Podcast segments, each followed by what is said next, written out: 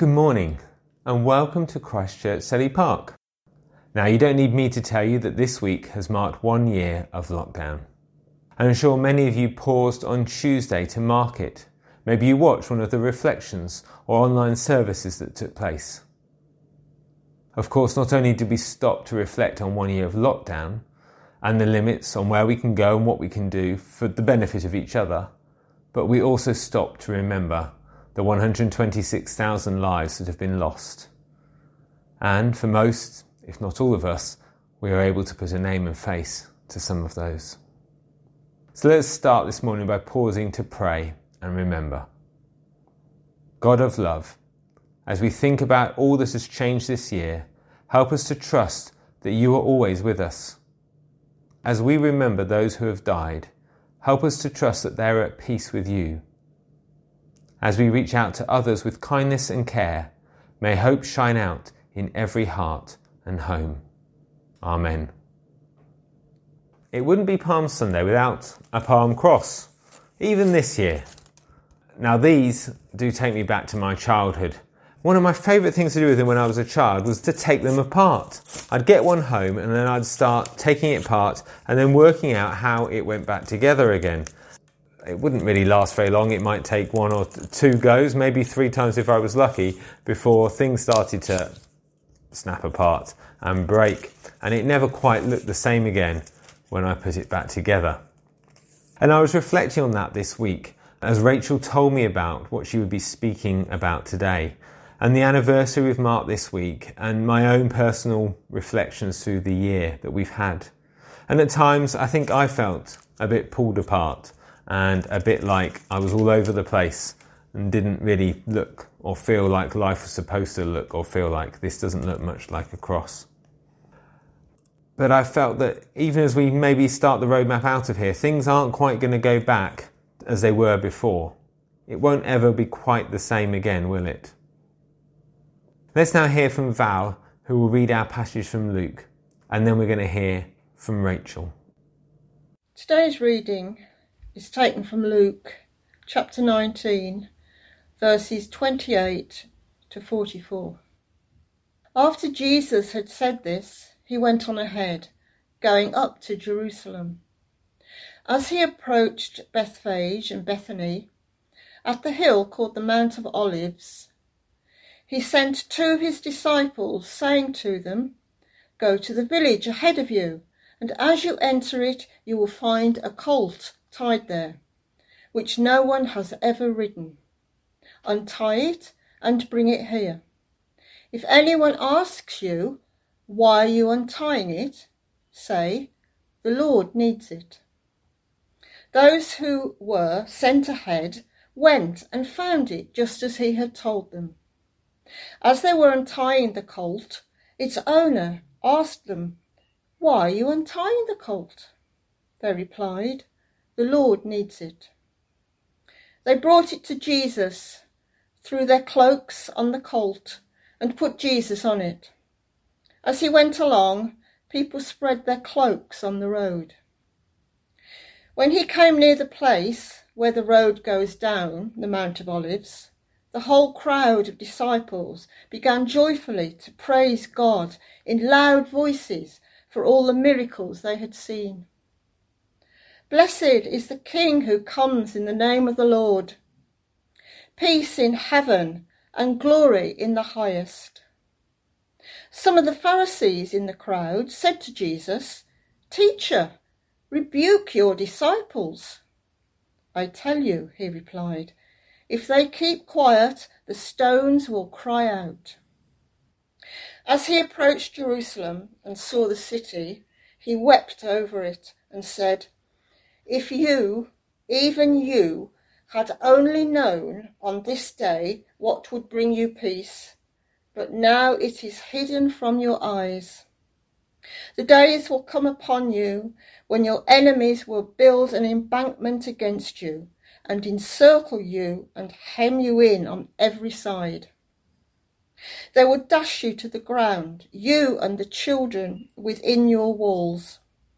They will not leave one stone on another, because you did not recognize the time of God's coming. to you. Good morning, Christchurch. Last year, Palm Sunday was one of the first services that we had online, and it was me who had the privilege of sharing with you then.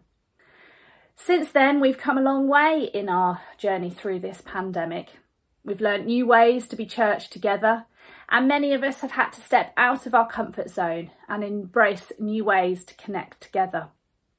Some of you may have spent March the 23rd reflecting on this past year. So, we've reached the end of Lent and the beginning of what the church calls Holy Week. Many of us will have more than likely heard the story of Palm Sunday more than once. Jesus' triumphant entry into the city of Jerusalem on a donkey. I remember as a child of about three or four, sitting in rehearsals as the church I was at were putting on the Roger Jones musical Jerusalem Joy. One of my significant memories of that time was the song Jesus Rode a Donkey into Town. It's probably one of the first Bible stories I can remember hearing. The event itself is one of only a handful of stories about Jesus that appear in all four Gospels. And I think that's a significant point to make. All the Gospel writers knew that this entry into Jerusalem was significant. It needed recording. And then in this reflection, we've had the reading from Luke's Gospel. But I would encourage you, when you get a moment, to read the other passages in the Gospels and compare each one. Interestingly, in the NIV translation, it's actually only John's Gospel which talks about palm leaves being waved and placed on the ground. The other accounts just describe them as branches off the trees. One thing that they do all agree on, though, is that Jesus rode on a donkey and that in three of the Gospels, Jesus instructs his disciples to go ahead of him and untie the donkey, and if challenged, to respond with, The Lord needs it. Now, this may seem a bit of a strange thing to do, but it was actually the custom of the time that dignitaries could take property for personal use, uh, and then this right was extended to, to rabbis. Jesus, by now, was a well known teacher and rabbi in the area. And so, in fact, with this knowledge, the request doesn't seem quite so obscure. The fact that Jesus entered Jerusalem on a donkey is significant, though. It re- represents Jesus' humility and service. He wasn't parading on a horse as some warrior king may have done. The placing of the cloaks and the branches on the floor is thought to link back to King Jehu, which we can read about in 2 Kings 9:13, where it describes that once he was anointed as king, he had cloaks placed on the floor in front of him. The gospel writers also all describe the shouting that took place. There was cheering and excitement they shouted out verses which linked to the Old Testament prophecies. People were beginning to realise the significance of this man. All of that is important as we think about the events that then take place over the next few days. But I want to spend a few minutes focusing on a different aspect of the story and one which I hadn't really considered before. As I was reading each of the passages in the Gospels, I kept being drawn to the fact that Jesus' entry into Jerusalem hadn't begun in the city that morning. No, his journey had begun some 14 or 15 miles away in Jericho. Now that's 14 or 15 miles as the crow flies. He actually ascended over 3,000 feet, and it would have taken a fair chunk of the day to do. Jericho itself is the lowest point on Earth and it is about 800 feet or 250 metres below sea level. It's described as being a lush desert, sorry, a lush oasis in a barren desert. Once he left Jericho, he was very soon onto a hot, dry, and dusty road. and there he would have begun his climb up to the Mount of Olives. We have to remember that Jesus knew what this journey meant. He knew what was at the end of it. He knew, but he still went. Despite knowing what was at the end of his journey, he continued to serve as he went on his way. Jesus is stopped by Bartimaeus, who requests that Jesus heal him of his sight. And then Bartimaeus follows Jesus into Jerusalem. Once Jesus had reached the Mount of Olives, he would once again be surrounded by lush vegetation, but it had been a huge effort to get there in the first place. And it was not until this part of the journey that he picks up the donkey. So the climb had all been done on foot. And before he actually enters into Jerusalem, he weeps over the city. So, why am I focusing on this last journey into Jerusalem? Well, I believe we can draw some parallels with the journey that we've been on in the last year. I'm sure there have been times in this last year where you have felt that you have been at your lowest point. Maybe you've been ill, struggled emotionally, mentally, or spiritually. But hopefully, even though you've been in that lowest place, you've known the support of your family and or your church community around you. They have been the lush vegetation in your barren desert, praying for you, offering practical support where it has been needed. And as we look back and reflect on the year that's gone, I hope that we can see that God Himself has sustained you through all that's gone on for you. I think we can all agree, however, the last year has been for us. It has at times been an uphill battle for us all. And just like the long journey Jesus endured, we too have had to climb a mountain.